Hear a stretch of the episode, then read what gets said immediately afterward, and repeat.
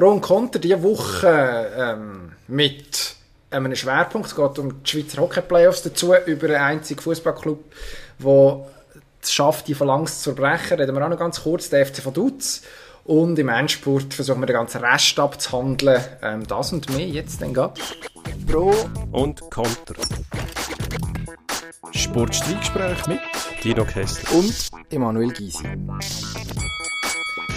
Da sind wir Pro und Contra, der Blick Sport Podcast. Diese Woche mit äh, Schweizer National League Playoffs. Bei mir zu Gast, bei uns zu Gast, würde man sagen, Dino, der Andreas Henny, Mann, der selber auf dem Eis gestanden ist. Das hat er mit dir gemeinsam, Dino Kessler. Äh, in der Zwischenzeit hat er aber noch angefangen zu rechnen und sich äh, auch noch äh, auf, auf anderem Level mit dem Spiel anfangen zu beschäftigen. Kann er uns jetzt dann gerade selber sagen, um was es geht? Andreas, schön bist du da. Vielen Dank, schön da zu sein. Ja, ich würde sagen, ähm, wir halten uns nicht allzu lange auf. Also für die, die auf die grossen Sportthemen, auf FC Vaduz zum Beispiel warten, ähm, oder auch auf äh, Jonas Siegenthaler, wo wir vielleicht noch kurz mögen streifen, ganz am Schluss. Ähm, diese, ja, am besten lassen sie es laufen, das ist für unsere Statistik am besten. Äh, könnt aber auch für spulen. Ich würde jetzt aber mal sagen, so die nächste halbe Stunde konzentrieren wir uns auf die Schweizer Hockey-Playoffs. Ähm, wo legen wir los, Dino? Sag etwas zu den Pre-Playoffs. Zu den Pre-Playoffs, so für mich eine ganz interessante äh, Variante von einem Modus, wo, wo quasi ein bisschen die Abstiegsspannung hat müssen kompensieren und ich muss sagen, nach den, nach den beiden Miniserien bin ich, bin ich restlos begeistert, ohne jetzt da ähm, weiter auf das Ergebnis wollen einzugehen. Wer gewonnen hat, ist mir eigentlich egal. Ich habe es so angeschaut, bringt Spannung und der Spannungsbogen ist tatsächlich da gewesen. Ähm, ganz, ganz ein eigenes Format, wo in relativ sehr kurzer Zeit ähm, emotional sehr viel abfordert von den Spielern und ich glaube, das hat man, hat man auch gesehen zum Teil, wie die Spieler eben reagiert haben, dass plötzlich nicht mehr gegangen ist. Es haben sich neue Felder geöffnet, wo man gesehen hat, hm, die können plötzlich nicht mehr, was vor aus dem FF beherrscht haben. Also ich bin begeistert von denen. Ich weiß nicht, wie es euch gegangen ist im Hinblick auf die Pre-Playoffs, aber ich muss sagen, finde ich eine gute Sache. Ich weiß es nicht. Äh, Andreas, fragen wir, holen wir schnell bei dir ab. Äh, dir als ehemaliger Profi, ähm, also der ein oder andere Hörer kennt dich sicher noch, ähm, wenn wir dich kurz vorstellen. Ähm, lange in der, in der damaligen noch Nazi gespielt. Was war es? Ambri, Lugano, Bio und irgendjemand vergiss ich Bern. Bern. Ähm, weiß nicht. Ist, das ist das etwas, wo, ist das etwas, wo du, äh, keine Ahnung, als Spieler sagst, verdammt, ich habe 15 Jahre zu früh aufgehört, die Pre-Playoffs, die hätte ich unbedingt auch noch mitnehmen. Nein, also so weit, äh, so weit ich nicht gehen, dass ich denke, das ist, äh, meine Karriere ist äh, verpflichtet gewesen, weil ich Pre-Playoffs nicht mehr spielen ähm, aber es ist etwas, äh, glaube ich, wo eben äh, Schweden, Finnland, Deutschland glaube auch schon seit ein paar Jahren dran ist. Ähm, ich, ich habe mir es noch nicht so gross und abschließend über, überlegt. Was wir sicher gesehen haben, ist ein sehr spannendes Spiel. Ähm, es gibt Skeptiker, die da sagen, ja, was ist denn mit der Regular Season und dem Stellenwert von dem? Und, und das ist irgendwie wie, ich glaube, spielen wir mal die Saison fertig, wo eine Weg als sehr spezielle Saison uns bleiben wird und, und, und dann schauen wir es doch an. Aber äh, eben die, die Spiele, die wir hier gesehen haben, absolut äh, bin ich mit dem Dino, die sind äh, sehr spannend gewesen. Jetzt ist einfach die Frage, also ich habe letzte Woche ja schon kritische Worte gefunden für den Modus, aus, aus einem simplen Grund, dass, dass ich es irgendwie unfair finde, dass der SCB jetzt die Saison noch retten kann, die er eigentlich königlich vergeigt hat, äh, von Anfang an. Ähm, jetzt hat man es geschafft, ähm, tatsächlich, also man, man, man trifft in den, den Pre-Playoffs, äh, in den Playoffs, nachdem man die Pre-Playoffs überstanden hat, auf den EV-Zug. Also schafft der Sprung in die Playoffs noch, ähm, weiß nicht. Ich habe jetzt den Match, wir nehmen am Montag auf, den Match am Sonntagabend gesehen und gefunden, naja, man hat sich reingegaunert. Wie seht ihr das? ich finde reingegaunert, das ist eine Frage von der Betrachtung selbst das Playoff-System ist am Anfang kritisch hinterfragt worden, weil der, der Erste muss gegen den Acht spielen. Ich glaube, es gibt rechnerische Gründe dafür. Man braucht eine bestimmte Anzahl von Mannschaften, um die Playoffs können spielen. Wo man dann die Linie zieht, in Bern ist doppelt so viele Mannschaften, bei uns hat es acht. Natürlich setzt man darauf, dass äh, irgendjemand wieder eine Chance kriegt, um den Ersten zu schlagen, ähm, wo vorher vielleicht weit geteilt ist. Aber was man ja nicht will, sind Verhältnisse wie im Fußball, wo irgendwie wochenlang vor dem letzten Spiel schon alles entschieden ist. Und ich glaube, der Modus der hat sich bewährt. Jetzt baut man das einfach noch ein bisschen aus mit den Pre-Playoffs. Eben, für uns ist der Recht normalerweise der letzte Playoff-Platz. Jetzt ist der 10. halt, hat auch noch mal eine Chance gehabt und zwei, die sonst fix drin sind, haben sich noch mal müssen oder hätten sich müssen über die Pre-Playoffs endgültig qualifizieren. Ich glaube, man darf nicht zu fest darauf schauen, was schlussendlich dann die sagen, die jetzt verloren haben, wenn man das nüchtern will betrachten, weil das kommt natürlich nicht gut aus. Aber für mich ist das Playoff-System an und für sich unantastbar, weil das einfach die Spannung bringt und ähm, da muss man was man bei den Playoffs übrigens auch macht, dort ist es ganz normal, dass der Achter wieder eine Chance hat, um den ersten zu bezwingen. Darum ähm, ausgeweitet auf Pre-Playoffs eigentlich noch logisch. Also ich, ich sehe es nicht ganz so, dass sich da der SCB reingegaunert hat. Ähm, ich habe Berners erstes Spiel besser gesehen. Ich habe das zweite Spiel ähm, sehr ausgeglichen gesehen und im dritten Spiel ähm, Davos besser gesehen. Und äh, am Schluss war es recht eine ausgeglichene Serie. Gewesen. Ich glaube, es ist, äh, es ist irgendwie einfach eine Realität von der Zeit, dass man entscheiden als Liga Jetzt, äh, jenseits des Coronavirus ist das schon länger gewesen. Das mit dem Abstieg ist extrem heiß. Ich weiß, äh, es gibt viele Fans, die das, die das skeptisch sehen. Aber wenn du einfach eine Profiliga hast, wo du so ein grosses Risiko hast, dass du einfach hinten wegrutschst, dass du nachher dort, und jetzt sage ich nur mal einfach die Diskussion hast von einer geschlossenen Liga, das ist absolut naheliegend. Und jetzt sagt man einfach, okay, die letzten vier anstatt, also und ich denke, das ist äh, die vorgängige Entscheidung bei diesen Ligen, die wir vorher gesagt haben, Schweden, Finnland, Deutschland, wo einfach gesagt haben, okay, gut, anstatt dass wir jetzt da mit, dem, mit diesen hinten raus nach Spannung generiert, macht man halt das, das Pre-Playoff.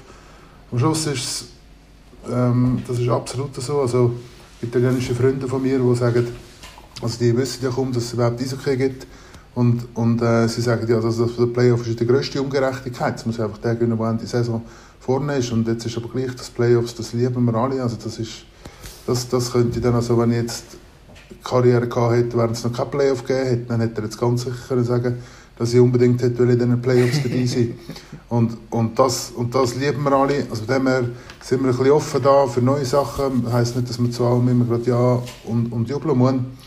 Aber, äh, aber die Playoff-Geschichte, äh, wie der Dino gesagt hat, war am Anfang auch nicht einfach ganz unumstritten gewesen und, und jetzt ist es doch ein, ein grosser Erfolg. Neue Sache ist aber eine gute Überleitung, würde ich sagen. Ähm, Andreas, du kümmerst dich um, ich weiß nicht, wie viele von unseren Hörern sich mit dem Thema schon beschäftigt haben, äh, im Feld von der statistischen Analyse, ähm, sogenannte Advanced Stats. Wahrscheinlich müssen wir das kurz etablieren, um was es überhaupt geht. Ich weiß nicht, machst du das am besten gerade selber?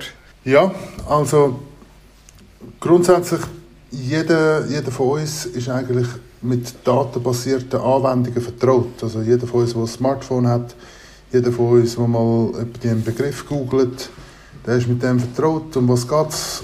Es geht darum, der erste Schritt, dass man etwas möchte ähm, wegnehmen von der persönlichen Betrachtung. Also ähm, nicht, dass einfach ähm, irgendein, wie soll man dem sagen, ein Priester sagt, oben ist der Himmel und unten ist die Hölle und so ist es. Und es geht gar nicht nur um Eishockey, sondern es ist einfach in vielen Feldern so gewesen, dass man äh, früher eher gesagt hat, ja, das ist ähm, eben ein, ein Eingeweihter oder der weiß, um was es geht und der sagt, wie es dann ist.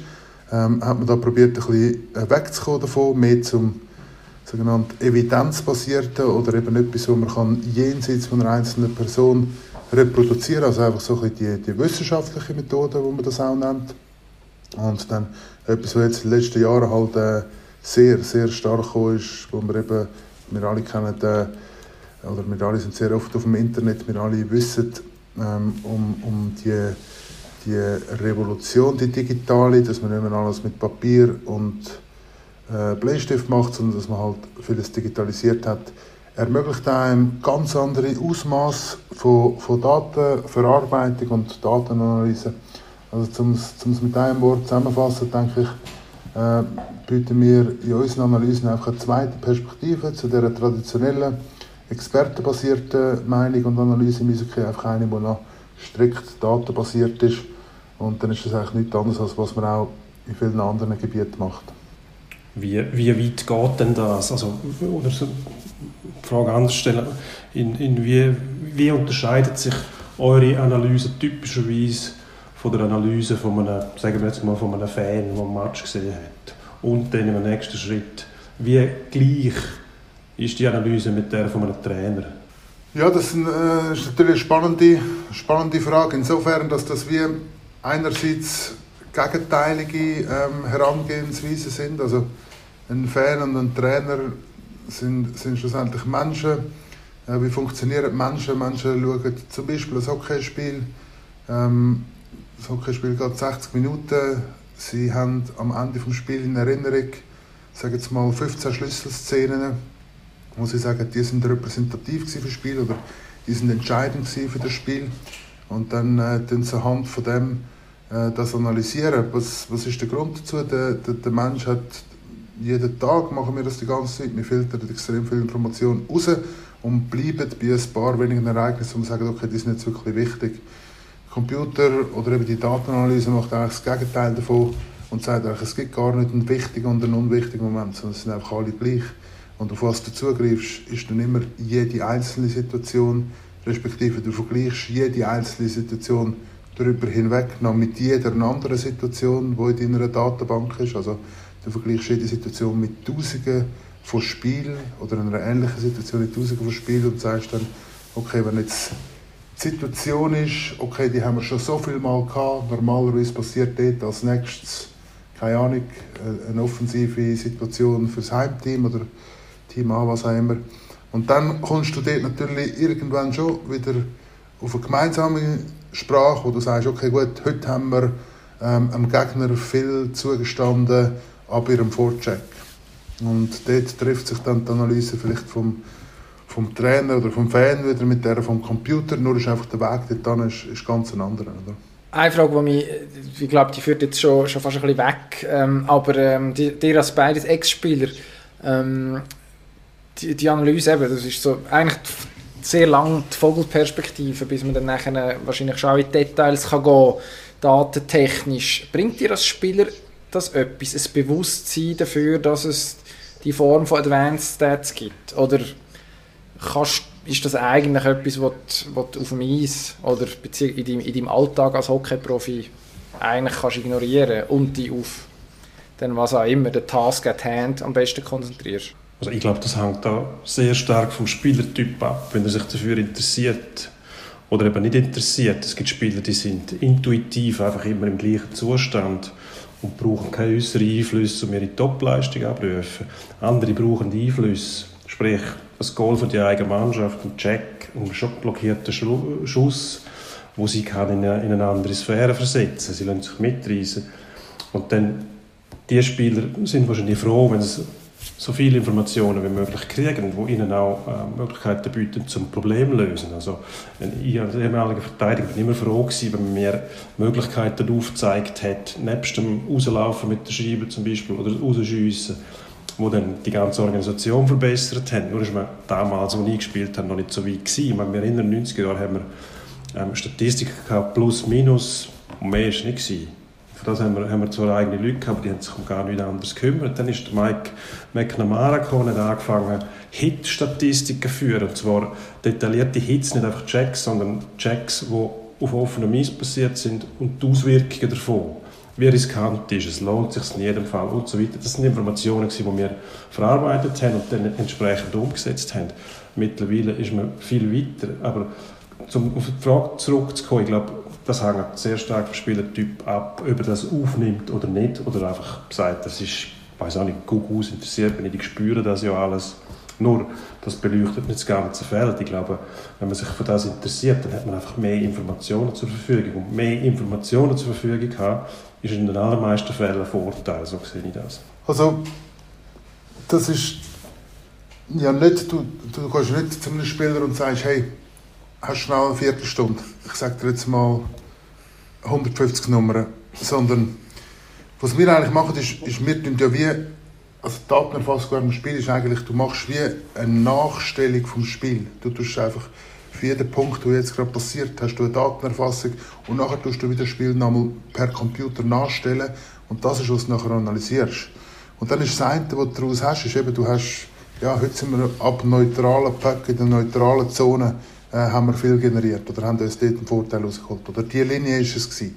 Oder die Linie gegen die Sablinie. Oder irgendwelche solche Sachen, wo du kannst in ein Detail hineingehen und dann numerische Informationen rausziehen. Aber was du mit dem auch hast, ist, du kannst all diese Datenpunkte mit einem Videobild verknüpfen. Und das ist schon das, was du, was du mit den Spielern dann schaffst. Also den Spieler gibst du ein bisschen etwas Information. Du sagst, hey, look, wir möchten eigentlich, dass ein normaler Shift 35 Sekunden geht, deine geht 42. Das, das wird über lange Zeit nicht so gut sein. Aber normalerweise ähm, sagst du, look, die Situation, wenn du unter Druck bist, dann findest du zu wenig die Lösung über die Mitte. Und dann kannst du das mit den Videobildern verknüpfen und das sind dann Anwendungen mit den Spielern. Ich muss auch sagen, bei mir ist, äh, also als ich auch jung war, so vielleicht so vor, vor Profi auf Leistungsstufe, hätte ich wahnsinnig gerne meine Shifts angeschaut. Ähm, ich hätte ja super gerne gehabt, dass ich das mit jemandem bei dir hätte besprechen oder so. Und eben durch die, durch die Erfassungen haben wir jetzt, dass eigentlich alle U17, U20 Spieler auf Leistungsstufe können, können ihre Shifts anschauen, die können nach dem Spiel ähm, auf ihr Snaptag das anschauen. Ich glaube, das ist, eine, das ist eine gute Art. Was der Dino sagt, ist absolut der Schlüssel. Also wir haben irgendwie, glaube ein Drittel, aber das haben wir nur so rudimentär ein bisschen, ein bisschen nach, nachgeschaut, ein Drittel von Spielern, die das recht intensiv benutzt, die wirklich gar Shifts anschauen, ein Drittel, wo wo das irgendwie im normalen Rahmen macht und, und, und ein Drittel, wo du eigentlich kannst sagen, was du willst, die, die gehen sowieso nicht schauen, die spielen einfach, oder? Also, eben so gibt es einfach Unterschiede. Das ist eher eine Frage von der Philosophie, ja, oder? Die Statistik wird zum Teil sehr militant verteidigt von gewissen Leuten auf beiden Seiten. Auch auf der anderen Seite dann angegriffen. Ähm, was spielt zum Beispiel der Film Moneyball, den wahrscheinlich alle kennen, mit dem Billy Bean und seinen Sabermetrics. Spielt der für eine Rolle? Hat der wirklich Bewegung ausgelöst oder ist die Bewegung schon lange im Tour gewesen? Und dann der Anschlussfrage, der Billy Bean sagt im Film My shit doesn't work in the playoffs. Kann man das wirklich äh, eins zu eins in die Realität übersetzen? Also grundsätzlich ist er, ähm, er ist, oder, oder sagen wir mal, der Inhalt von dem Film, würde ich sagen, ist jetzt schon eine Generation alt. Das ist jetzt nicht mehr da, wo man ist. Ähm, das ist darum gegangen, um den, den Jonah Hill, der Student, der da irgendein äh, ein Modell herausgefunden hat und wo herausgefunden hat, was wirklich zählt. Und es, das ist sicher bahnbrechend gewesen, oder sagen wir gerade für ihre für ihr Beispiel, also da ist ja da um die Mannschaft gegangen, die recht erfolgreich war, die ein paar aufstrebende Spieler hatte und dann die alle eigentlich Free Agency nicht mehr können zahlen und dann haben sie gesagt, okay, wir, wir, werden uns nicht leisten, die Spieler zu ersetzen, wir müssen ihre Leistung ersetzen. Und, und das ist äh, ja, halt irgendwie gut erzählbar und gut nachvollziehbar. Heute, heute ist weniger einzelne Parameter und die Summe von denen müssen wir ersetzen, sondern es ist eigentlich alles ein grosses Netzwerk oder, oder ein grosses Datenuniversum, in dem ein Algorithmus selber muss anfangen, Sachen suchen und Sachen suchen, die erstens dynamisch sind, die sich laufend verändern und, und dann muss man das nachher noch, wie du sagst, eine Philosophiefrage, man muss das nachher in einem, in einen Prozess hineinbringen. Also wenn die von den Analytics super Sachen herausfinden und sie kommen aber nie irgendjemand an, wo sie dann implementiert werden. Also das ist dann auch ein bisschen tricky, dass dort auf dem Weg nicht, nicht, nicht einfach das Relevante verloren geht, respektive, dass die überhaupt Sachen herausfinden, du irgendwie kannst anwenden respektive, dass die Sachen herausfinden, wo überhaupt eine Lösung dafür findest von einer Anwendbarkeit. Weil ein anderer Fakt ist einfach, du spielst dreimal pro Woche, du hast nicht einfach so, du kannst nicht nach jeder Erkenntnis schnell sagen, jetzt machen wir das Trainingslager und können das irgendwie neu implementieren. Also es ist ein viel, viel fluiderer Prozess geworden und in dem Sinne ist es enorm wichtig, dass man sagt, okay, wie ist die Zusammenarbeit, wie ist, ich meine, früher ist, oder der Larry Euros, das ist, also Larry Euros ist, äh, schätze ich, unglaublich, aber das war eine One-Man-Show, ich habe getrunken, das war eine One-Man-Show. Heute, wenn wir mit denen schauen, dann sind irgendwie so ein Coaching-Staff, das sind dann irgendwie 10, 10 Leute, die alle ihr Gebiet haben und dort muss man irgendeinen Prozess definieren. Und jetzt ist das sicher bei uns eher am Anfang, aber es ist sehr entscheidend, wie wird das dann in die reale Entscheidungsfindung in die Umsetzung, eine strategischere, größere Betrachtung von einem Team, das jetzt nicht einfach sagt, Woche für Woche, sondern über ein paar Monate, was wir erreichen, was wir über ein paar Jahre erreichen und so. Ähm, das ist so ein bisschen, ja, die Fragestellung, die jetzt immer mehr am Kommen ist. Also eine Frage, vielleicht kann, können wir da geschwind einhaken, nachher müssen wir dann mal zum ganz konkret Sportlichen kommen. Ähm, äh, aber äh, die, Überleitung wäre eigentlich schon gegeben mit dem Billy Bean Bomo. Aber ähm, vielleicht doch noch ganz kurz, also dürfen wir an dieser Stelle sagen, Andreas, äh, 49ing heisst deine Firma. Ähm, du äh, oder dir beliefert ähm, eine, Reihe von, eine Reihe von Schweizer Clubs. Ich weiß nicht im Detail wie viel, vielleicht kannst du das sagen. Mit, äh, mit Daten, äh, mit Analysen. Wie, wo würdest du sagen, steht die Akzeptanz von dieser, von dieser, Art, von, von dieser Art von Betrachtung von, von der Sportart Eishockey in der Schweiz jetzt auf, auf, auf Spitzenlevel? Also wie weit sind wir da schon, wenn jetzt du vorhin eben die NHL angesprochen hast, so als Speerspitzen eigentlich? Ja, also oder es ist recht spannend, dass eigentlich unglaublich viel gegangen ist in den letzten fünf Jahren. Also vor fünf Jahren war das wirklich, wirklich, wirklich exotisch. Gewesen. Und also jetzt ist es so, dass wir nicht nur einzelne Teams, sondern jetzt wir die ganze Liga beliefern. Also mit den Daten von allen Spielern erfassen ähm, und, und haben für, für die gesamte Liga eigentlich so das gesamte Package. Und das, das Package äh, umfasst, dass, äh, dass man kann äh, jenste Videoanwendungen auf einer Plattform äh, machen, also Videoanalysen oder, oder irgendwie äh, Szenen aussuchen. Es umfasst äh, so eine Scouting-Plattform, wo man kann Spieler suchen kann, wo man kann zu diesen Spielern einen Scouting-Report erfassen zu diesen Spielern kann Videos schauen, zu diesen Spielern viele Informationen hat ähm, und es umfasst den Analytics-Teil. Und jetzt ähm, haben wir schon noch nicht einfach der überwiegende Teil vom Verkehr auf unserer Plattform auf dem Analytics-Teil. Aber es ist stark am Wachsen. Es sind äh, viele gerade, die vor zwei Jahren noch gesagt haben, ja, das werden sie einfach nicht anschauen, äh, sind sie am anschauen. Also so, so ist das, äh, kommt es immer weiter dazu. Es ist effektiv einfach auch etwas, wenn du dich gewöhnt bist, etwas auf eine Art zu machen, immer. Und dann kommt etwas Neues. Dann ist zuerst mal, ähm, finden es nicht alle gerade irgendwie, oh ja, was mache ich jetzt? Ähm, und es braucht ein bisschen Zeit. Das Zweite ist, dass wir über den Service hinweg, den wir mit der Liga haben, haben wir noch vereinzelte äh, Teams, wo wir einfach weitergehende äh, Zusammenarbeit haben. Und das sind dann eigentlich so die Fälle, wo, wo man äh, äh, wo es jetzt nicht langt, wenn man einfach einen, einen Server hat, wo man kann selber die Informationen holen kann, sondern man hat vielleicht eine spezifische Frage, eine spezifische Forschungsfrage gerade auch und, und, und das ist dann sehr spezifisch auf das, auf das Team zugeschnitten. Oder? Und, und so muss ich doch sagen, also ich glaube, vor, vor fünf Jahren sind wir da im internationalen Vergleich noch nicht so grausam weit gewesen. Und im Moment, denke ich, können wir, äh, können wir da so sehr, sehr weit vorne mitreden. Gerade auch im internationalen Vergleich, gerade auch mit, äh, mit der NHL, wo sicher ganz andere Dimensionen von Budget und alles haben, aber ich meine, ich habe auch ein bisschen Austausch mit denen und und ich glaube, dass wir da wirklich äh, auf, auf gutem und innovativem Weg sind in der Schweiz. Da sind wir gespannt. Jetzt ist die Frage eben. Playoff Predictions ist ja so eine Sache für sich. Ähm, da können, eigentlich können wir nur verlieren. Das finde ich grundsätzlich als Ausgangslage nicht so schlecht. Ähm, ich weiß nicht, wie wir es machen. Das haben wir im Vorfeld nicht besprochen. Ich würde vorschlagen, wir gehen Serie für Serie durch ähm, und versuchen uns so ein bisschen die ja, entscheidende, entscheidende äh, Stellen rauszusuchen, wo so eine Serie könnte kippen ähm, wo als, ja, wo als allenfalls eben dann die Überraschung herkommt, wenn es eine gibt. Ähm, steigen wir ein mit Zug Bern. Dort, äh, ja, wenn, wenn, äh, wenn wir sagen, Bern nicht unverdient äh, weiterkommen, aber sicher nicht dominant gegen den HCD in der Pre-Playoffs, dann ist eigentlich meine Frage, was außer dem Inti Pestonis im Schnauz spricht für den SCB in dieser Viertelfinalserie. Jetzt müsst ihr etwas sagen.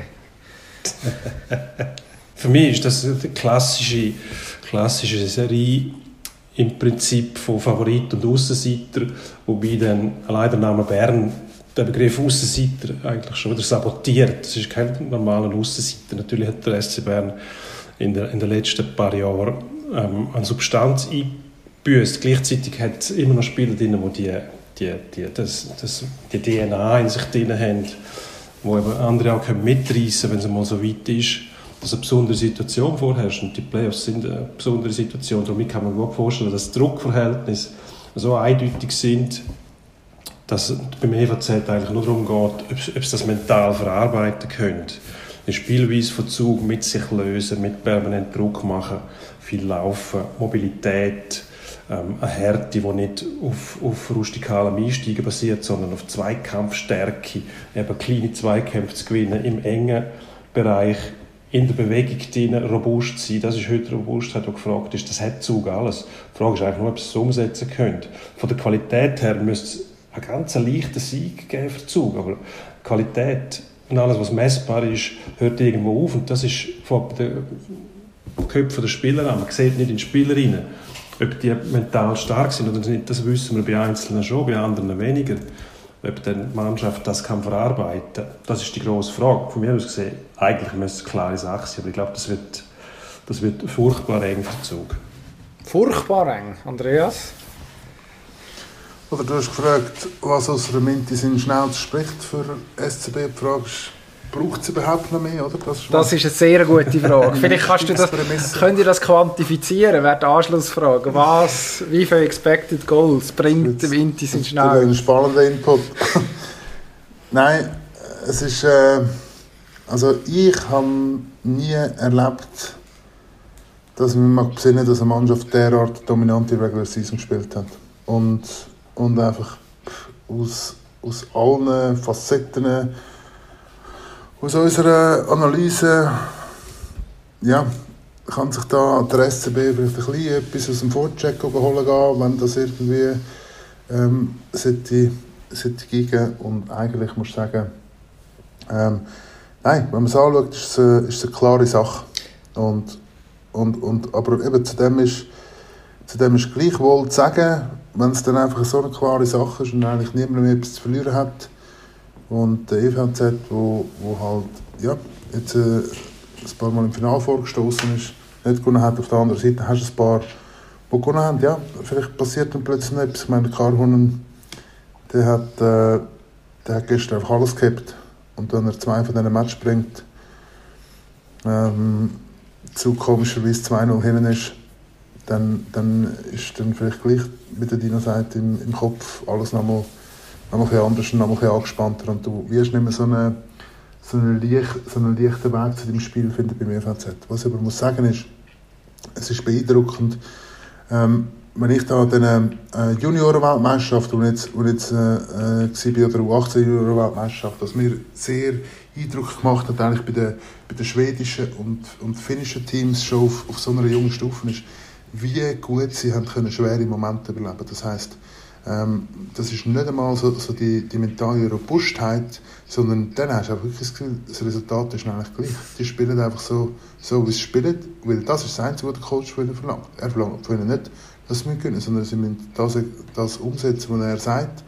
Und das erinnert mich schon an Zug das Jahr. Also Zug ist unerschütterlich gewesen. Und wenn es irgend blöde Niederlagen und irgendwie vom ZSC 5 Goal in 15 Minuten bekommen oder so, dann ist es nicht, dass nachher drei, vier Spiele nicht mehr so gut sind, sondern sind einfach im nächsten Spiel wieder so gut gewesen.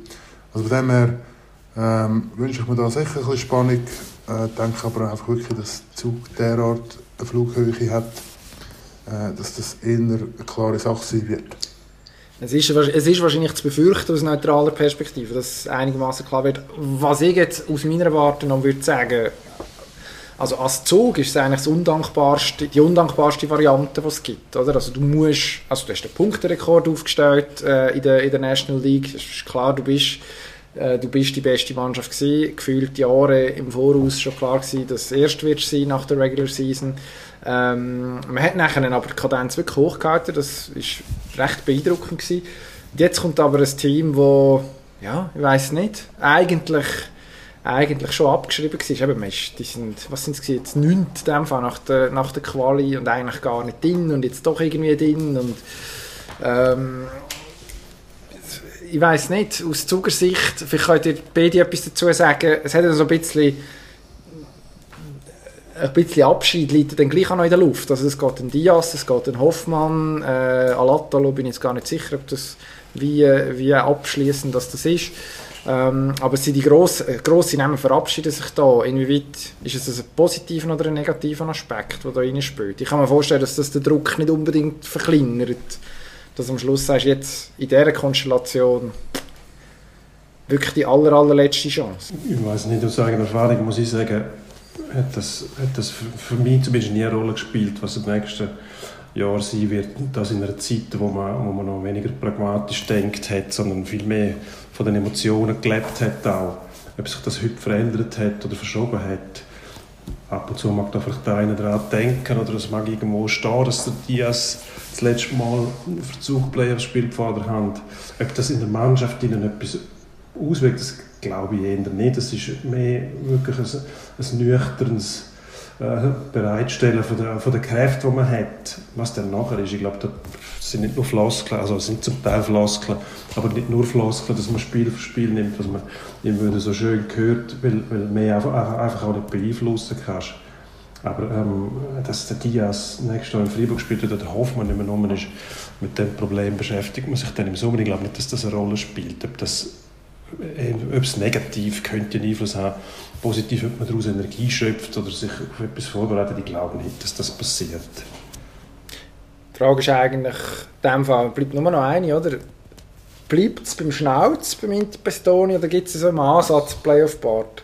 Also jetzt, das, damit meine ich nicht seinen Rasurgeschmack, sondern wie lange bleibt der SCB in diesen Playoffs? Wie viele Matches geben wir denen? Muss ich jetzt etwas sagen? Es müssen alle etwas sagen. Es führt kein Weg daran vorbei. Ich hätte lieber die Frage vorher beantwortet. Will ich schon sagen etwas? Du Kannst, darfst alle Fragen beantworten. Du bist Gast, du darfst Nein. alles. Ich darf alles? Ja, fast alles. Nein, ich bin eigentlich froh, wenn ich keine Vorhersagen muss machen muss, aber ich muss, äh, muss da jetzt ein bisschen ähm, in Linie bleiben mit dem, was ich vorher gesagt habe. Sagen wir fünf Spiele. Dino? Ja, wenn ich auch muss in Linie bleiben dann muss es enger werden. Ich sehe eine Möglichkeit für, für zwei Siege von Bern durchaus und vielleicht sogar drei, was Zug vielleicht gar nicht so schlecht tun würde. Eventuell, ich weiß ich weiß es nicht, aber da schwingt wahrscheinlich auch die Hoffnung noch mit vom, vom, äh, vom Schreiberling, der sich äh, im Grundsatz immer lange Serien wünscht. Erstens mal hat man dann länger zu tun, man hat keine Pause zwischen denen. Zweitens entsteht da so auch das, das Knistern und der, der Spannungsbogen, wo man, wo man eigentlich als Journalist vor allem auch braucht in den Playoffs. Also das, das schaukelt sich ja mit jedem Spiel eigentlich hoch, dann die emotionale Komponente. Und das ist schon das, was Spaß macht. Ich sage jetzt 4-0 Zug. Muss wahrscheinlich. Ich weiss, also ich weiß nicht, aber so richtig auf den SCB will niemand setzen. Entnehme ich dieser ganzen Sache. Machen wir schnell weiter. Ähm, Lugano Rappi. Äh, zum, zum eine knappe Serie rausgreifen. Ähm, nein, ich weiß nicht. Melvin Niffeler entscheidet aus, oder was? Ich sehe es nicht. Es ist sicher ein sehr guter Goalie, der auch ähm, wie eine Rüstung um sich herum trägt und hat eine Ausstrahlung hat, wo, wo, wo andere... Es gibt derige, die die haben, andere haben sie nicht. Er hat es. Ähm, ob, das, ob das lange das glaube ich ehrlich gesagt nicht. Also, man gesehen, was, was man nicht machen darf gegen die Lakers. Man darf nicht verzweifeln und, und sein, Gameplan nicht, nicht auf den Kopf stellen und nicht Nerven verlieren vor allem. Also, ich glaube, die Möglichkeiten von Lugano sind relativ unbeschränkt. Die Mannschaft ist zum Teil ein bisschen unberechenbar, aber wenn sie berechenbar ist, ist sie sehr gut und sie kann, kann eigentlich viel. Sie ist nicht, nicht so variantenreich wie Zug, glaube ich, nicht so sattelfest, aber sie hat die Möglichkeit zum, zum sehr gut verteidigen. Sie hat aber auch die Möglichkeit zum sehr schwach verteidigen. Aber wenn sie stilsicher ist, dann, dann hat sie, beherrscht sie alles. Sie hat einmal zwei Spiele gesehen hintereinander gegen Genf. Einmal daheim 6-2 verloren, am nächsten Tag 7-2 gewonnen. Ich glaube, das druckt eigentlich alles aus, was Lugano kann. Vielleicht ein Stück weit sogar auch, was Genf kann nachher. Aber wenn Lugano läuft, wenn die Mannschaft sich an das hält, was sie offensichtlich machen muss und gut kann, dann sollte das eine kurze Sache geben. Ich glaube, bei den Lakers ist halt auch, man hat einmal etwas erreicht, was man vielleicht nicht erwartet hat, das sagt man schon, ja, jetzt erst recht, aber ich sehe da eine kurze Serie, für mich eine kürzere Sache als ähm, Bern Zug vielleicht sogar. Ui, harte Worte. Also ich möchte schnell also sowieso den Disclaimer machen. Wir machen, äh, wir machen Analysen äh, immer nach, nach hinten schauen. Wir machen eigentlich keine Voraussagen. Einfach nicht, dass da nachher ist, was hat der Löli da wieder verzapft. Aber, Das kommt sowieso. Ja gut, also das da hat mir ja nicht unrecht, aber nichtsdestotrotz. Das wollte ich nicht sagen. Also der, was, was spannend ist, zwischen diesen Teams, die sicher äh, von einer anderen Qualität sind, ist, dass äh, Lugano sich also sehr schwer da hat mit, äh, mit Rapperswil in den sechs Spielen, die sie gegeneinander gespielt haben. Und da auch wieder, also die Special Teams von Lugano sind sicher äh, da ein Vorteil, wo, wo Rappi äh, gerade im PK nicht so gut steht. Aber 5-5 sind also in diesen sechs Spielen ist, ist Rappi mehr als auf der Höhe gewesen. Ähm, Lugano ist dieses Jahr ein bisschen glücklich auf den zweiten Platz gekommen, wenn man es äh, einfach schaut, in der Summe von allem. Aber das ist wirklich das Verrückte an dieser Mannschaft. Also Lugano ist zum Teil unglaublich gut und zum Teil aber grottenschlecht.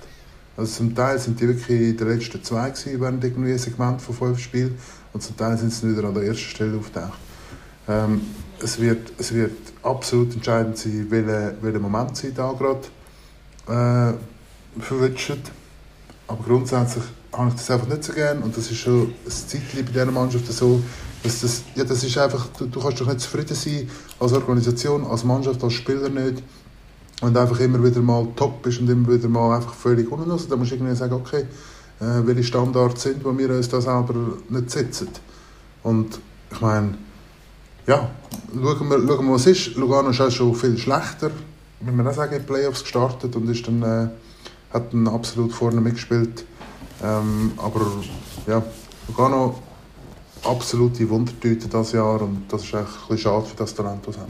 Ja, ich weiß nicht, vielleicht bin ich jetzt da völlig auf dem Holzweg. Also mein Eindruck war, irgendwie im neuen Jahr, im 21. Äh, hat, ja, es mir gedacht, hat man wie so einen Schritt noch einmal gemacht. Man hat sich so ein bisschen, ich weiß nicht, ob Demo das richtige Wort ist, aber so ein bisschen auf, auf gewisse Basics besonnen. Ist recht, mindestens glaube jetzt in den letzten Match wahrscheinlich wieder nicht mehr so, das widerspricht, widerspricht über jetzt gerade selber, aber äh, eigentlich über weite Strecken defensiv recht solid gewesen, hat, äh, hat ja dann auch ich glaube insgesamt zwei so Serien gehabt, wo man lang äh, nur gewonnen hat, zweimal acht Matches am Stück gewonnen. Also ist dann, hat dann auch bewiesen, dass man eigentlich äh, ja, also der Motor, wenn er dann mal läuft, irgendwie kann oben behalten und nicht wieder, nicht wieder abstürzt. Ähm, was, ich weiß jetzt nicht, ich, wo ich ein unschlüssig bin, ist, wo man das Talent von dieser Mannschaft genau kann ansiedeln kann. Also man hat unbestritten, zum Beispiel eben, ähm, auf den Ausländerpositionen sicher, äh, sicher Leute, wo, Leute, die eigentlich verheben. Man hat, äh, der Arcobello ist auch immer besser, also der Arcobello und der Böttcher eigentlich sind beide, je länger die Saison gegangen ist, jetzt natürlich besser in Schwung gekommen. Äh, der Herr Heed schießt Go als Verteidiger. Ähm, die Frage ist einfach, ähm, also angenommen, angenommen es Lenk gegen Rappi, wo, wo, wo hört das nachher auf? Ähm, was, was ist nachher noch mehr möglich? Also für mich ist so der Eindruck, man hat wie so die Chance, auf, eine, auf ein vernünftiges Level zu kommen, wenn man sich, wenn man sich auf das besinnt, was man irgendwie kann. Und das ist wahrscheinlich der Herr Pelti als Trainer gar nicht der schlechteste, der ja, so Basics irgendwie einfordert.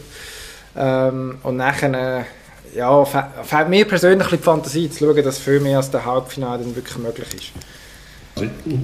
Also, für mich spricht die Unberechenbarkeit auch nicht auf eine zielgerichtete Philosophie, mindestens mal vom Trainer. Lugano sagt, man will die Lugano-DNA wieder spüren. Was ist denn Lugano-DNA? ist einfach grossartiges Hockeyspiel und gewinnen. Ja gut, das wollen eigentlich alle.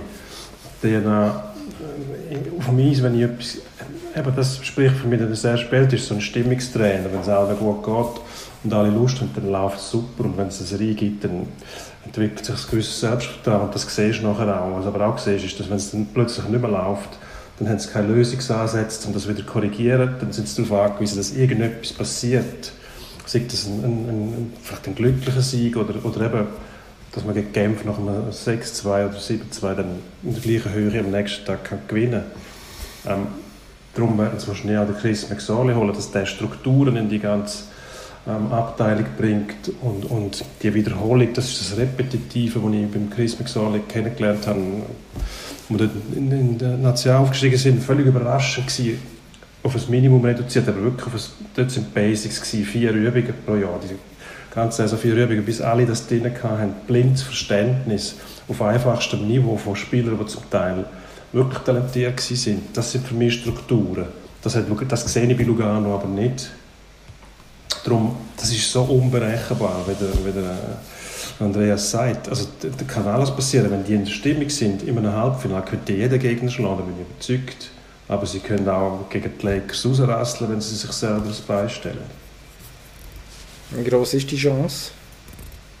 Die erachte ich als klein, aber ähm, wenn Andreas gesagt hat, 5 gegen 5 die ganze Saison eigentlich recht wenig Dominanz kannst aufbauen über die Lakers, dann ähm, nicht um den Lakers zu nachtreten, die sind hervorragend organisiert, das darf man nicht vergessen. Das ist ja das Geheimnis der Lakers eigentlich, die Organisation, die haben Schemes, die, die wissen, die Schieber kann dort her, es ist immer einer dort. Stärke vom, vom Tomlinson und so sind sie auch aufgestiegen. Ähm, unterschätzt darfst du sicher nicht nur die Manpower, die Lugano hat und das Talent, das sie haben, mit auch zum Beispiel der Böttger ist auch relativ robust in den Zweikämpfen. Der ist nicht nur versiert, der kann sich auch verteidigen und Schieben, vor allem Schieben abdecken. Laiunen ist ein sehr robustes Zentrum, das nicht groß auffällt. Ich weiß nicht, wie es bei dem aussieht mit den, mit den Stats unter der Oberfläche, aber mir gefällt er auch, imponiert wenn er robust ist. Ich glaube, die können wirklich alles abdecken, aber sie können, auch, sie können sich auch äh, jede Blöße geben. Also was noch spannend war, ist jetzt bei, der, bei Rappi, wo Biel und wenn sie es nochmal dreimal würden spielen oder also Biel ist schon, hat schon auch gut können weiterkommen in dieser, in dieser Serie. Aber was spannend war, ist, Rappi hat äh, das Jahr sicher einen Schritt vorher gemacht im Spielerischen im Vergleich zu der Liga. Ähm, sie haben aber einfach viel sich selber eingeleitet, indem sie einfach zu viel äh, so Konter einfach den Puck verloren haben und dann auf der Rush vom Gegner haben sehr viel zugelassen. Das ist jetzt gelungen, das gegen Biel abzustellen. Wenn das gegen Lugano jetzt auch nochmal gelingt, dann, äh, ja, dann, dann, dann ist einfach etwas möglich, oder? Ähm, aber wie gesagt, also das wird schon in erster Linie von Lugano entschieden, wo in ihrem Spektrum Lugano sich da wird äh, ab morgen bewegen, wird, äh, wird der Ausgang entscheiden, von mir aus gesehen. Ich glaube, schon alles gesagt in dieser Serie, außer die Länge von der Oh, jetzt, ich weiß nicht, da gibt es keinen Schnauzträger. He? Nur mit Andrew Rose in Bart, der jetzt schon finalwürdig ist. Ähm, der wird einfach aber nicht viel länger, wenn ich euch zulasse. Ich denke es nicht. Ich würde, ich würde sagen fünf ja. Spiele. Fünf Ja, immerhin. Ich mache sechs. Okay, ich glaube, ich glaub, es wird... Sieben? Ja, also ich meine, eben, in der Regular Season hat man sechs Mal gespielt, 3 äh, zu 3 Bilanz. Ich habe ein paar von denen sogar gesehen und äh, also es ist jetzt nicht, das sind nicht klaute, nicht unbedingt klaute äh, Siege von Rappi dort. Also es ist irgendwie, ja, die sind unappetitlich zum Spielen sowieso. Also sind einfach, ja, hast nie Ruhe, ist, äh, ist immer etwas los und äh, weiß nicht, ob, ob dann im Playoff-Modus, wenn man dem so sagen von Lugano, ob man dann mit dem besser zu Schlag kommt, aber ich könnte mir jetzt vorstellen, dass das irgendwie schon, dass es irgendwie auf, über sieben Matches geht und dann, ja, mal dann irgendeinen irgendein Cervenk kannst du einstreichen, entscheidet das dann für Rappi. Das ist äh, meine unwissenschaftliche Analyse. Ähm, Fribourg Serve. Aber noch ein bisschen wetten. Entschuldigung? Solltest du noch ein bisschen wetten auf das? Wetten? Nein, glaube nicht. Ja, dann hast du ein bisschen Potenzial. Ja gut, Quote wäre sicher gut. Ja, ja. Nein, ich glaube, wenn ich mein Geld setze... Äh, es ist schon langweilig, wenn wir uns immer einig sind. Nein, nein, wenn ich mein, genau, wenn, wenn ich mein Geld setze, dann würde ich sagen, ja, doch, sechs Matches sehe ich jetzt noch. Ich glaube, das ist... Äh, Gesetz der Geld und äh, der mögliche Gewinn stehen in einem vernünftigen, in einem vernünftigen Verhältnis. Der Herr Niefler klaut zwei Matches und dann fährt Lugano noch irgendeinen komischen ein und dann kommt das gut. Also, Fribourg Servet, schnell weiter. Wir sind eh schon wieder, eh schon wieder langsam unterwegs. Ähm, zwei Duell, zwei, äh, ich würde sagen, tatsächlich Mannschaften, wo ich was mich Wunder nimmt, wie ihr die gesagt, wie die jetzt die Saison hinter sich gebracht haben. Ähm, Servet, ich hatte die irgendwie ein bisschen weiter vorne erwartet. Ich habe aber das Gefühl, dass die jetzt recht etwas in sich haben für die Playoffs. Was sagen ihr? Ich war ein bisschen enttäuscht in, in letzter Zeit, aber vielleicht ist das dem geschuldet, dass ich vorher sehr begeistert war. Vor allem Packmanagement, ähm, Spielauslösung Backkontrolle haben kaum Konter zulassen, wenn sie die, die Kontrolle mal hatten und man hat sie fast nicht können verteidigen ähm, Und das hat sich irgendwo durch, ich weiß nicht, ob es mit den Ausfällen zu tun hat. Zuletzt hat der Rodney gespielt, der wahrscheinlich ein sehr wichtiger Spieler ist mit seiner Robustheit. Und vielleicht unterschätzt man bei ihm auch ab und zu die Fähigkeit, die Scheiben zu kontrollieren und, und nicht viel Blödsinn damit zu machen. Ähm, der Richard hat auch gefehlt, ich weiß nicht, ob es an dem liegt, aber irgendwo habe ich einen Leistungsabfall einfach gespürt. Ich kann den gar nicht mit Daten belegen. Aber das ist jetzt das, was ich meine mit Sicht. Man sieht ja dann auch, dass es nicht mehr genau gleich ist. Sie haben, sie haben den Zugriff nicht mehr gekriegt. Sie sind ab und zu überraschenderweise plötzlich dominiert worden in der eigenen Zone, was vorher kaum möglich war am Anfang. Ähm, ich bin nicht ganz sicher. Ich habe irgendwann mal in einer Kolumne geschrieben, ich sehe sehr weit im Finale, ich weiß einfach nicht warum. Mittlerweile bin ich von dem ein bisschen abgerückt, aber ich mag mich täuschen. Ich habe das Gefühl, Fribourg hat, vielleicht tut man denen ein bisschen Unrecht mit der Vergangenheit.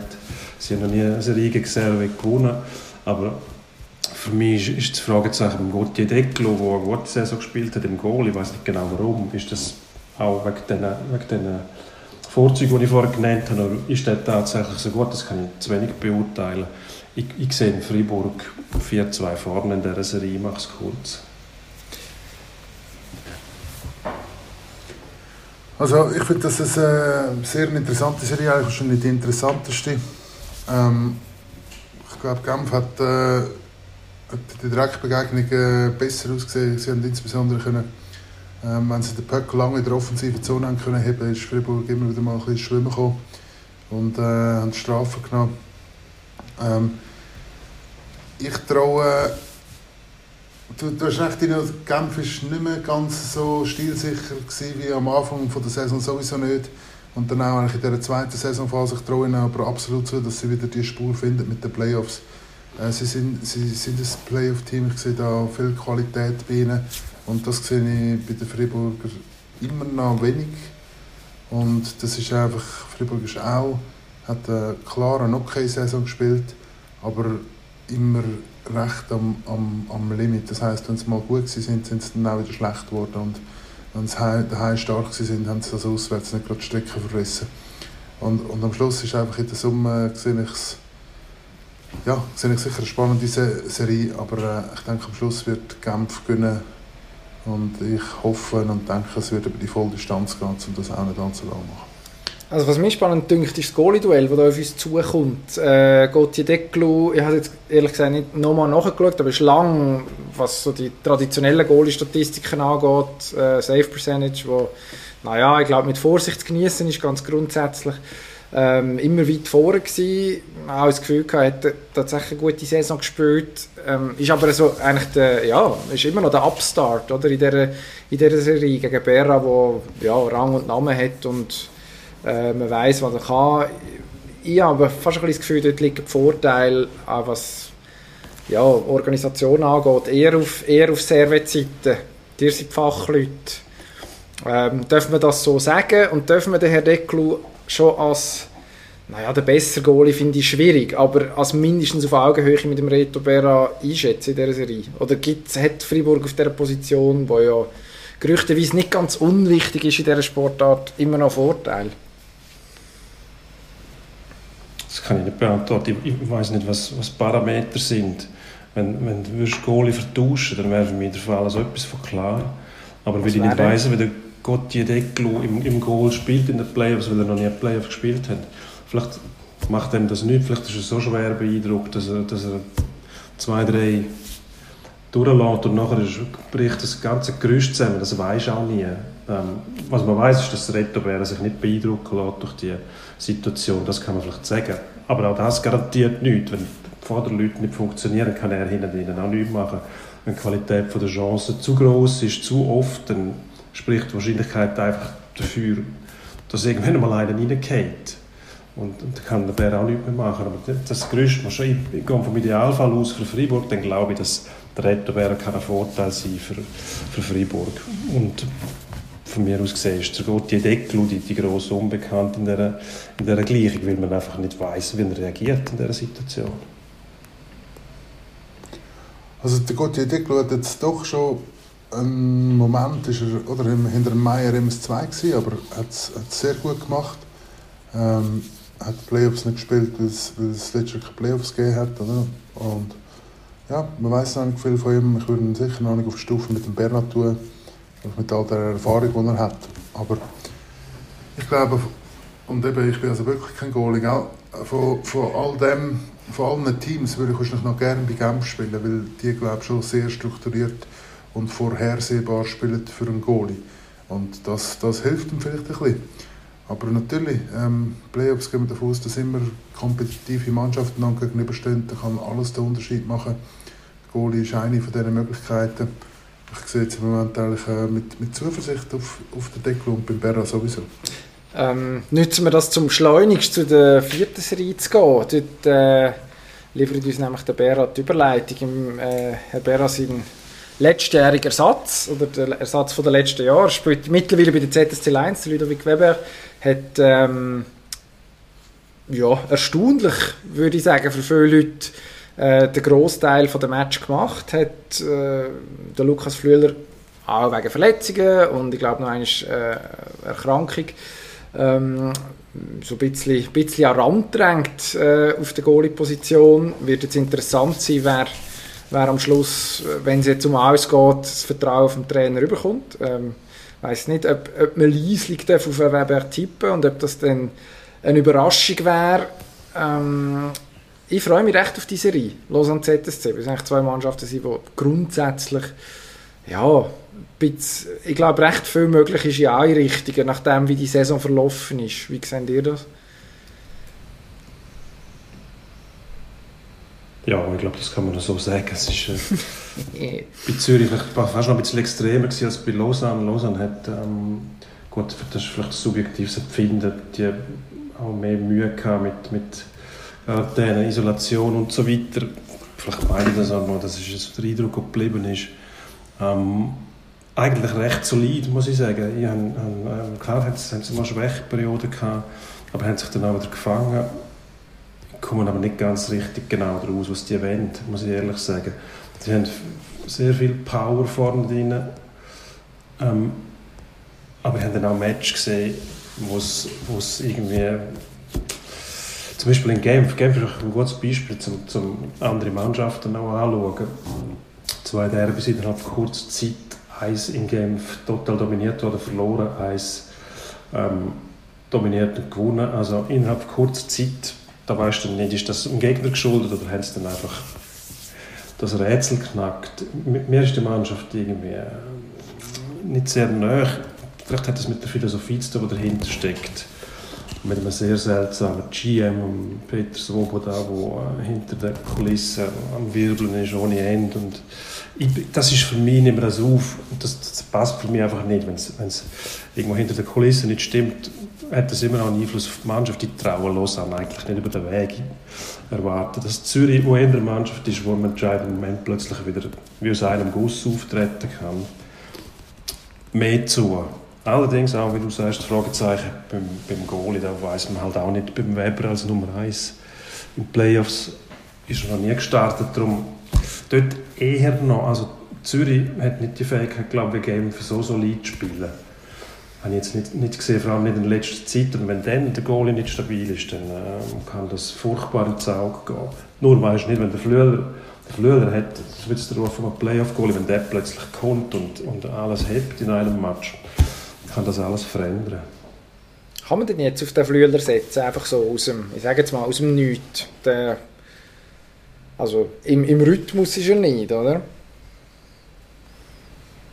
Also das wäre sehr, sehr seltsam. Wenn er jetzt würde den Flüeler plötzlich reinstellen würde, glaube dann besteht die Gefahr, dass der Flüeler nicht gut aussieht und der Weber demoralisiert ist oder vielleicht sogar abgemalt. Also das würde mich auch wahnsinnig überraschen, wenn jetzt der äh, Lukas Flüeler würde starten. Aber ich glaube, bei diesen zwei Teams ist erstaunlich, wie, wie sie jetzt gegen Saisonende in Probleme hineingekommen sind. Lausanne war schon äh, ein bisschen up and down, gewesen, aber doch immer wieder konstant haben sie dann auch wieder sehr, sehr gute Leistungen gezeigt.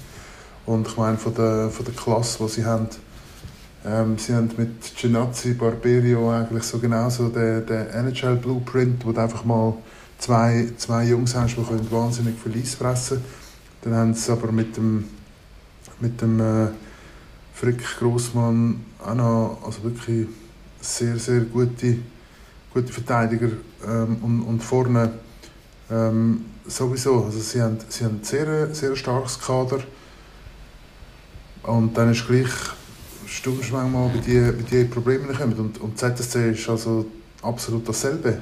Ich meine, ZSC hat jetzt völlig untypischerweise angefangen Mühe bekommen in der eigenen Zone, hat der Gegner irgendwie da ähm, lange in der eigenen Zone gespielt und, und das sind einfach irgendwie untypische Sachen, wo ich mir nicht so einen, einen Reim daraus machen kann, woher das kommt. Kurzum sind es zwei sehr gute Mannschaften, die ein negatives Moment hatten jetzt vor den Playoffs. Wird sehr spannend gewesen, äh, sie zu sehen, wer ist jetzt gerade an welchem Punkt, wer, wer startet besser. Ich glaube, es ist gerade nicht ein Nachteil für ZSC, auswärts zu starten jetzt ähm, gerade da. Ähm, und, und vielleicht auch ein bisschen weniger Erwartungen haben. Das, das könnte noch passen, weil der von diesen zwei, der weiterkommt, gehe ich davon aus, dass der recht gut drauf sein wird und dann, und dann sehr gefährlich sein wird. Hm, ich bin gespannt. Also, was, was mich äh, also was mich dünkt hat, ist, dass man, also ZSC ist irgendwie zwischendurch mal, hast das Gefühl gehabt, weiss niemand mehr genau so richtig, äh, wo das soll anführen. Jetzt in den letzten Match habe ich den Eindruck, dass man mindestens defensiv wieder einigermaßen ja, einigermaßen solid war, vielleicht ein bisschen sogar auf Kosten von der Offensive. Ähm, da, da bin ich jetzt sehr gespannt, ob Lausanne, ob Lausanne nachher konstant in der Lage ist, ähm, für Ärger zu sorgen in der, in der offensiven Zone. Äh, mir wäre einfach wichtig, dass die Serie lang geht, dass, äh, dass wir den, dass wir den Craig McTavish können viel sehen auf der Spielerbank. Die Übertragung, der schaut immer so schön verwirrt, wenn er eingeblendet wird. Ich weiß nicht genau, was es liegt, ob es irgendwie ist, äh, dass er auch denkt, mein Kader ist eigentlich so stark und jetzt, äh, ja, es, so richtig zum Fliegen kommen wir nie ganz, verstehe ich mich die nicht, oder liegt es an mir, oder sind die irgendwie, keine Ahnung. Schwierige Frage. Ähm, also das wäre mein Hauptanliegen. Ich weiß jetzt nicht, wer der Playoff-Bart äh, oder der Schnauz oder die beste Gesichtsbehaarung in dieser Serie trägt. Ähm, und Dennis Malkin gibt es wahrscheinlich eher so ein bisschen Flum, wahrscheinlich, wenn es Lotto sprießt. Aber auf den freue ich mich. Da bin ich gespannt, tatsächlich, was in den Playoffs kommt. Ich im letzten Direktduell zwischen Lausanne und dem ZSC gesehen. Dort hat es mich gedacht, ja, hat so ein bisschen die letzte ja, ihm wie im, im Rest des Teams so ein letzte, der letzte Zug zum, zum Goal, so die Dringlichkeit gefehlt. Also sehr viel außen und grundsätzlich äh, Scheibenkontrolle, aber nicht allzu viel, allzu viel Dynamik. Die Frage ist, kann man, kann man da nachher, da einen Gang aufschalten oder nicht? Ähm, wenn ich tippen ZSC in sechs Matches. Ja, sechs. Ich würde da noch einen draufsetzen, Z10 7. Also jetzt ich schon wollen, Dino. Dann sage ich halt los an die 7. Gut. Schau jetzt, sehr gut. Uneinigkeit. Fall, verspricht auf jeden Fall viel Spannung, wenn man sich nicht einig ist. Ja. Überraschungspotenzial ist auch da. Wenn wir schon von Lausanne reden, können wir vielleicht noch schnell äh, die Grundlage oh. wechseln vom Eis auf den Rasen. Andreas, ich weiß nicht, ob du vollkommen unbefangen sein. Der FC Vaduz der hat äh, eine Serie hergelegt und mischt die Super League auf und äh, spielt am nächsten Wochenende in Lausanne. Und auswärts ist Vaduz noch stärker als daheim sind. Und daheim haben sie das letzte äh, 3-0 gewonnen. Ähm, zum Ärger vom FC Sion, der jetzt auf dem letzten Platz ist. Meine These ist ja, dass Vaduz noch viel weiter raufkommt. Sie glaube noch zwei Punkte hinter dem FCZ. Und der ist auf dem fünften Platz, wenn es mir recht ist. Also ähm, Vaduz wird uns erhalten bleiben. Manu, also du, der ein erklärter Verdutz-Gegner bist, es ist, zurück ins Liechtenstein, muss sagen, es ist jetzt schon, also spricht ein Haufen vorbei, seit wir angefangen haben, den FC Verdutz da medial zu begleiten, den Podcast, gewinnen die nur noch? Ich nehme es langsam persönlich, ja, und wahrscheinlich ist es, ist es auch nicht unverdient, es ist ja schon sehr platt, einfach aufgrund von der Liechtensteiner Herkunft gegen die zu sein, aber ja, also jetzt können, wir, jetzt können wir den Schwanz erstens nicht einziehen, jetzt bleiben wir dabei und zweitens muss man ja, gleichzeitig den Hut ziehen. Also was, ich habe vorhin nachgeschaut, die haben, äh, nur IB hat mehr Punkte gehabt im Jahr 2021. Also es ist langsam unheimlich. Das kann, ähm, ich weiß nicht, ob es im Fußball so etwas wie PDO gibt. Ähm, vielleicht kann Andreas uns da erleuchten mit irgendeiner blitzschnell erfundenen Gleichung zum Thema. Ähm, ich vermute, die Blase muss jetzt dann irgendwann platzen und äh, sagen, Lausanne macht den Anfang. Ähm, ja, wahrscheinlich ein erwürgtes Eis noch. Den Lausanner denen trauen wir viel zu. Die haben ja, die haben ja am Wochenende gar nicht so schlecht ausgesehen. Haben, äh, haben, äh, haben lange mitgespielt und sich dann, äh, sich dann gleich müssen geschlagen geben. Aber äh, ich würde sagen, wir, wir, wir bleiben jetzt einfach dran wie im Casino. Wenn siebenmal schwarz gekommen ist und du immer auf Rot gesetzt hast, wenn jetzt wechselst und dann kommt wirklich Rot, dann ärgerst du dich noch mehr. Also, ja, wäre in jedem Fall sehr unglaubwürdig und plötzlich würdest du auf Verdutz setzen. muss, ich, muss ich ehrlich sagen. Andreas, beschäftigst du dich mit Fußball? Äh, also wirklich, wirklich äh, nicht so fest. Also, ich, ich, muss schon sagen, ich habe grossen Respekt vor dem Fußball und äh, ich glaube, zu meiner Zeit bin ich eigentlich der beste Fußballspieler unter den Eishockeyspielern. Ähm, ich habe ein paar Grümpelturniere gewonnen und ein paar gute Geschichten von dort. Aber das ist es eben. Nichtsdestotrotz möchte ich mich natürlich von jeglicher Liechtenstein-Findlichkeit distanzieren. Sehr gut. Und äh, geht davon aus, dass Vaduz in Lausanne 3-0 gehen. Oh, jetzt aber. Ah, das, das ist mein, mein, das ist mein Standardtipp. 3-0 ist immer mein Standardtipp zugunsten von Vaduz. Ich muss auch sagen, ich bin Liechtenstein geschädigt. Muss ich sagen, ich darf das erklären. Mit meinen Eltern in Chur aufgewachsen und Großeltern vielfach am Sonntag Ausflüge ins Ländle gemacht, die sogenannten Sonntagsfahrten. Und ich glaube, die Leidenszeit die muss sich jetzt irgendwann einfach mal auszahlen. Das heißt, man muss mir das zurückzahlen in Form von Sieg vom FC Vaduz. Oh je, nein, also ich weiß nicht, ich bin ja wirklich einiges in meinem Leben im Liechtensteinischen gewesen und habe es super gefunden. Es hat, ähm, es hat Knödel gegeben und irgendwie ein Aprikosendessert in dieser Landbeiz, wo man dann war über den Mittag, schöner Sommertag.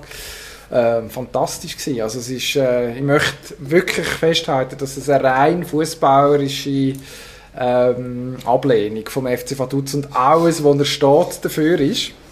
Ähm, aber eigentlich ist es auch die richtige Saison jetzt, oder? Es darf niemand ins Stadion, also sprich, es, gibt da, es brechen auch nicht Zuschauerzahlen bei den anderen Clubs ein, wenn Vaduz zu Gast ist, weil sowieso niemand darf kommen Von dem her, ja, ich denke, jetzt machen wir das noch in Würde fertig. Lausanne bringt jetzt die Wende am Wochenende und dann ähm, ja, freuen wir uns auf äh, den FC Vaduz in der Challenge League demnächst. Ich glaube, jetzt Jetzt kann es kann, es kann nur so rauskommen. Es kann nur so rauskommen. Ja, sonst müssen wir mal den FC Sion verabschieden, glaube ich. Da. Gut, dem schadet es auch, auch nicht, sehr interessant, der, der CC in der Challenge League, ob er das überhaupt hinnimmt oder über alle verklagt. Wir werden es sehen. Wir müssen jetzt ganz schnell zum Endspurt kommen und dann würden wir gerne mit dem Andreas auch noch durchziehen, weil dort kann man mal Ja, mal Nein sagen oder mal gar nichts. Endspurt. Der Endspurt. Ähm, zuerst Thema ist der FC Bayern. Ähm, in der Champions League zuerst mal wieder verloren seit langer Zeit. 2 zu 3 gegen Paris Saint-Germain. Im Rückspiel müssen sie gewinnen. Schafft der FC Bayern das? Ich gehe zuerst. Nein. Der Hans-Dieter Flick, äh, DFB-Trainer in Spee, äh, ich glaube, der hat jetzt schon mehr oder weniger durchblickt, dass er vom Absprung ist. Ich kann mir nicht vorstellen, dass der jetzt Ruder noch reißt. Ja, in dem Fall bin ich sicher, dass sie es schaffen werden. Guter Mann. Ich kann nicht sagen, wieso. Es ist einfach so eine Eingebung. Ja, das ist sehr gut. Das ist ungefähr die Analyse, die wo, wo wir sowieso bieten, normalerweise da. Also du fügst dich da nahtlos ein. Ähm, vom einen FCB zum anderen, noch mehr Chaos vom FC Basel. Äh, heute Nachmittag, am Montag Nachmittag, wo wir aufnehmen, ist bekannt worden, der Besitzer und Präsident, Herr Burgener, verkauft jetzt seine Aktien an sich selber, beziehungsweise die Holding, wo er mitbeteiligt ist, ist dran. Und äh, der David Degen muss jetzt, laut Ansteigung von Herrn Burgener, seine Aktien mitverkaufen. Ähm, Kommt irgendjemand noch draus? Das ist die einzige Frage, die ich habe zu diesem Thema.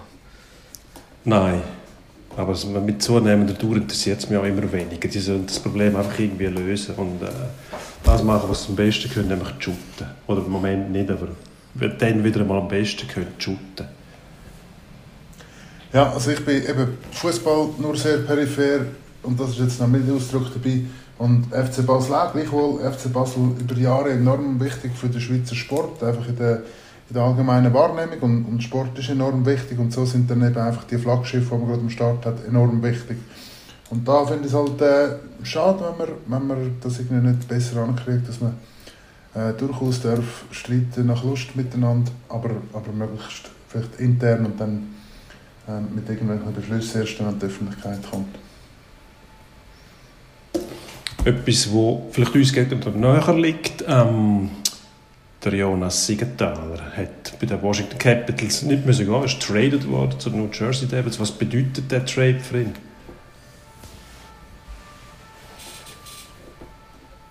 Ja, also das ist äh, von mir aus gesehen durchaus erfreulich für ihn.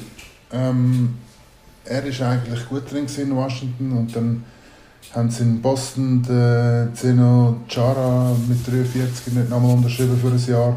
Der ist dann stattdessen auf Washington gegangen auf Kosten von, von Jonas Siegenthaler. Und New Jersey ist im Moment einem Rebuild, wo ähm, Jonas Siegenthaler hat auch eine, eine Geschichte mit dem Nico Hischer. sind da zusammen U20-WM haben sie da gerockt Und äh, also, ich glaube, das ist ein absolut positiver Impuls für seine Karriere, dass er dort äh, vielleicht sogar eine größere Rolle dann auch übernehmen das wird es wahrscheinlich sein, oder? Er kommt jetzt mindestens bis Ende Saison mal auch so ein bisschen, äh, ja, eine Gelegenheit, über sich wieder mal zu zeigen, nachdem er nicht so furchtbar viel spielen hat, was man können sehen, wie eigentlich als im dritten Verteidigerpaar, aber trotzdem äh, eigentlich sehr eine solide Rolle gespielt. Jetzt ist wahrscheinlich die Frage, ob er gegen namhaftere Konkurrenz und mehr Eiszeit über den, über den noch gleich verhebt. Und ganz wichtig, New Jersey hat jetzt eigentlich das wichtigste Piece of Business äh, erledigt, nämlich vor einem Expansion Draft wieder einen Schweizer zu holen. Das hat man schon vor, wann ist es gewesen, wo Vegas reingekommen ist und sie den Mirko Müller geholt haben. Ähm, das, das gehört ja dort irgendwie auch zur DNA. Also das wäre da damit auch abgehökelt. Äh, Golf ähm, haben wir uns wunderbar gestritten letzte Woche. Ein Name ist nicht gefallen äh, in der Vorschau aufs US Masters, nämlich der von Hideki Matsuyama, der hat gewonnen. Ähm, und Dino, du kannst uns jetzt sicher erklären, wie das passieren ähm, ja, dann haben wir tatsächlich nicht gefallen. Hideki ähm, jahrelang immer zu den Favoriten gehört. Jetzt hat er vier Jahre lang kein Turnier mehr gewonnen. Das ist fast ein bisschen aus Rang, Rang und Traktanten gefallen. Man hat nicht mehr ein bisschen auf der Rechnung, aber nie mehr als Sieger, vor allem nicht bei grossen Turnieren, weil er natürlich auch noch nie eins gewonnen hat. Ist ähm, lustig zu schauen. Ich glaube, er hat äh, zum richtigen Zeitpunkt seine Traum-Halbrunde gespielt, am Samstagnachmittag. Eine 30er-Runde auf dem hinteren Teil von Augusta, wo sehr schwierig zu spielen ist, äh, also sechs und Paar. Und das hat eigentlich den Ausschlag gegeben. Dann hat er es können verwalten am Sonntag. Sicher nicht der Favorit gewesen. Ich glaube, wer da wirklich Geld auf den gesetzt hat, und die Leute gibt es immer, der wird einen schönen Reibach gemacht haben. Ähm, ja, zum Teil, unser Dustin Johnson zum Beispiel, nicht einmal den Cut geschafft. Rory McIlroy, der am Strugglen ist, weil er den Bryson DeChambeau will kopieren mit seiner Abschlaggeschwindigkeit, hat völlig die Nerven verloren. Und ähm, zum Teil auch Lee Westwood, glaube wo man auch zu den Favoriten zählt hat, äh, über 40-jährige Engländer, hat es auch nicht mehr gepackt. Also irgendwo Formschwankungen bei allen. Überraschend, dass so viele nicht geschafft haben. Und überraschend auch der Sieg von Matsuyama. Und ich entschuldige mich da an der Stelle dafür, dass ich den nicht genannt habe letztes Mal. Ja, ist schade. Dafür haben wir müssen ja. über Vanilleglasse und über Herr Spieth diskutieren. Das ist ja gut, ich kann es heute nicht verstehen, wenn man Vanille, die, die Möwenpick Vanilleglasse, wenn man die nicht absolut klasse finden kann, da braucht es gar nicht viel dazu. Also, ich weiß es nicht. Wie siehst du das, Andreas? Vanilleglasse, unmöglich.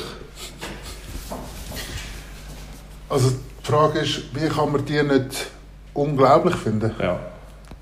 Also Vanille ist schon unglaublich, das ist ja. ganz raffiniert. Unglaublich langweilig, oder? Nein, es ist... Langweilig?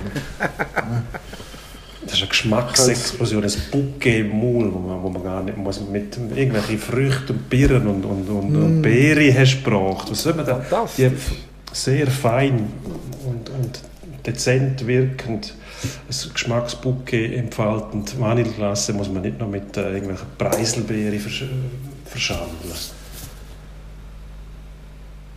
Aber wie ist denn ein Sorbet?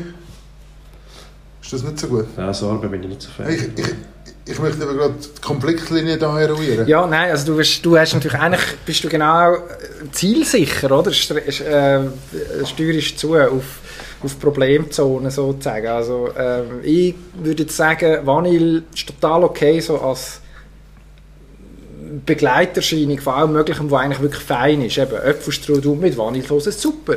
Aber Vanillesoße allein, ja, ist halt einfach irgendwie Vanillesoße. Oder äh, Himbeere, andere Beere, Sorbe, fantastisch. Der Herr Kessler wird jetzt wahrscheinlich aus Prinzip sagen, ja, Quatsch, keine Ahnung, zu wenig Rahm drin. Äh, kann man, äh, man kann ja Schlagrahm drauf tun, wenn es unbedingt muss sein. Das ist also etwas, was nicht nötig ist. Aber, aber wisst ihr, was Vanille im, im äh, amerikanischen Sprachgebrauch heißt? das gibt oder? mir ja recht. Das ist. Ja, aber, aber, das ist, aber, ja, aber das ist eben dann die Frage. Sind wir eben nicht Amerikaner und darum. Oder? Verdammt, der Herr anschauen. Der Herr Henny schaut Ja, mir nein, aufs Glatt ich möchte da, ich möchte da moderieren. Du machst es gut. Du machst es sehr, sehr gut. Gut, die Frage ist ja nicht, der, der, der Primarschulkonflikt klassisch ist ähm, Rahm- oder, oder Wassereis, oder? also Rahm- oder Wasserklasse.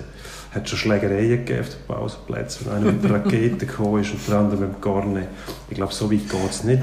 Für mich entscheidet mehr der Geschmack und nicht äh, der Aggregatzustand von dem, von dem Eis, ob der mit, mit Rahm verfeinert worden ist oder, oder nicht mehr kristallisiert. Nein, es geht mehr um den, um den Geschmack. Aber militant sollte man das eh nicht austragen. Also Herr Gysi, beruhigen Sie sich wieder. Es wird jedes Klasse gern, gern entgegengenommen. Nein, also für mich ist Vanilleglasse, das ist so der FC Vaduz unter der Geschmacksrichtung. Ich glaube, man kann es so sagen, eigentlich interessiert es niemand. Tut auch nicht wirklich weh, aber man ist auch froh, wenn es wieder etwas Richtiges gibt. Ähm, haben wir erwähnt, dass das Segment Endspurt heisst, wo man total schnell durch so Thema abhandeln und äh, vorwärts macht und aufs. Gaspedal drückt? Ja. Gut, Velo, noch ganz zum Schluss. Äh, der Herr Vernier, ähm, das ist der ehemalige höchste Dopingjäger von Frankreich, ähm, ehrenwerter Beruf, hat äh, in seinem neuen, ich glaube in seinem neuen Buch ist es, wo er ähm, schwere Vorwürfe erhebt. Nämlich, er behauptet, der Lance Armstrong sei nicht nur mit äh, Epo vollgepumpt gewesen, sondern er hat auch sein Velo mit einem Motor ausgestattet, der ihm am äh, Berg durchaus geholfen hat. Ich weiß nicht. Das erste Wenn- Elektrovelo das- in der Geschichte.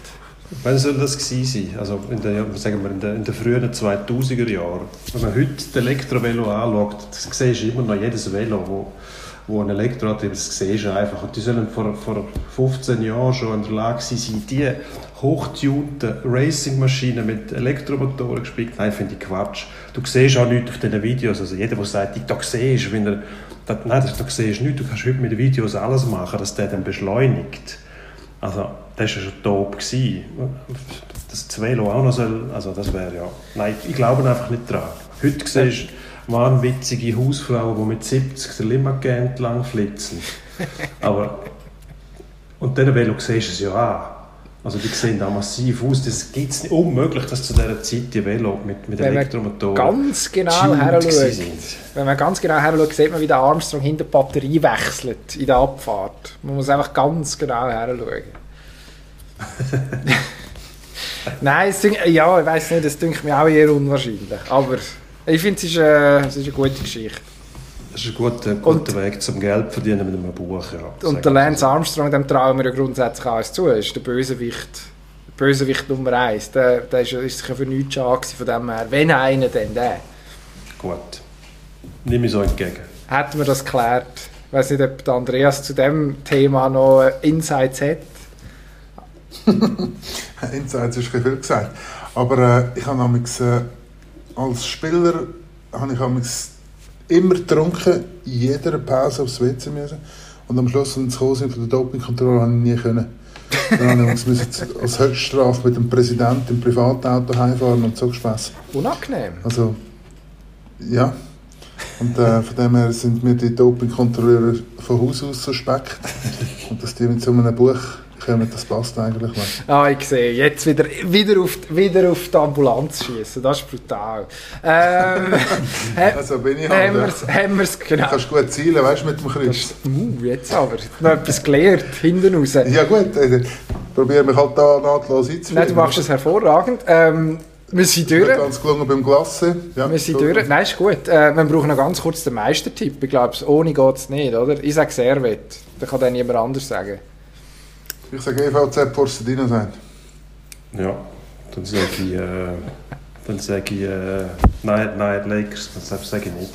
Den gefallen tun euch nicht, aber immerhin äh, lohne ich mich so weit darauf aus, dass ich sage Bern. Und das würde, ich glaube, das würde so einen Zorn auslösen in der Schweizer Hockeyszene. Da würden alle wieder mit Neid hinführen kommen und sagen, ja, jetzt sind die Celtics, jetzt werden die wieder Meister. Das wäre eine riesen Überraschung, gebe ich zu, weil die Mannschaft ist tatsächlich also nicht mehr so gut, wie sie mal war. Das wissen wir, aber die haben die Möglichkeit, zum, äh, zum eine Überraschung zu schaffen. Sage ich einfach mal Bern. Sind wir gespannt, wer da recht behaltet. Ich habe den Eindruck, dass der Herr Henny ein sehr, sehr gutes Ross verwünscht hat, äh, um in den nächsten, um in den nächsten Wochen und Monaten draufsetzen. Äh, wenn wir schauen, wir bedanken uns fürs Zuhören. Wir müssen noch äh, herweisen auf, äh, auf unseren Wissenspodcast. Die Chance ist groß, dass wenn ihr es bis jetzt durchgehabt habt, dass ihr auch für einen Durchblick, so heißt das gute Teil, wo man auf YouTube kann schauen kann, ähm, in den nächsten Tagen äh, auch für den zu haben seid, äh, wenn wir uns euch wärmstens ans Herz legen. Ähm, ist, glaube die dritte Staffel, wenn es soweit ist. Äh, allerhand äh, Phänomene, die hier eigentlich mehr erklärt werden. Dazu ähm, selbstverständlich abonnieren dürfen wir uns, Spotify, Apple Podcast. Was es sonst noch gibt, äh, Klagen und äh, sonstige äh, Beleidigungen bitte direkt an FC Vaduz, mit denen wenn wir nichts zu tun haben. Und für alles andere äh, nächste Woche wieder ein bisschen weniger monothematisch. Merci vielmals fürs Zuhören. Danke vielmals, Andreas. Hat Spass gemacht. Vielen Dank euch. Bis gleich. Danke vielmals. Gute Playoffs.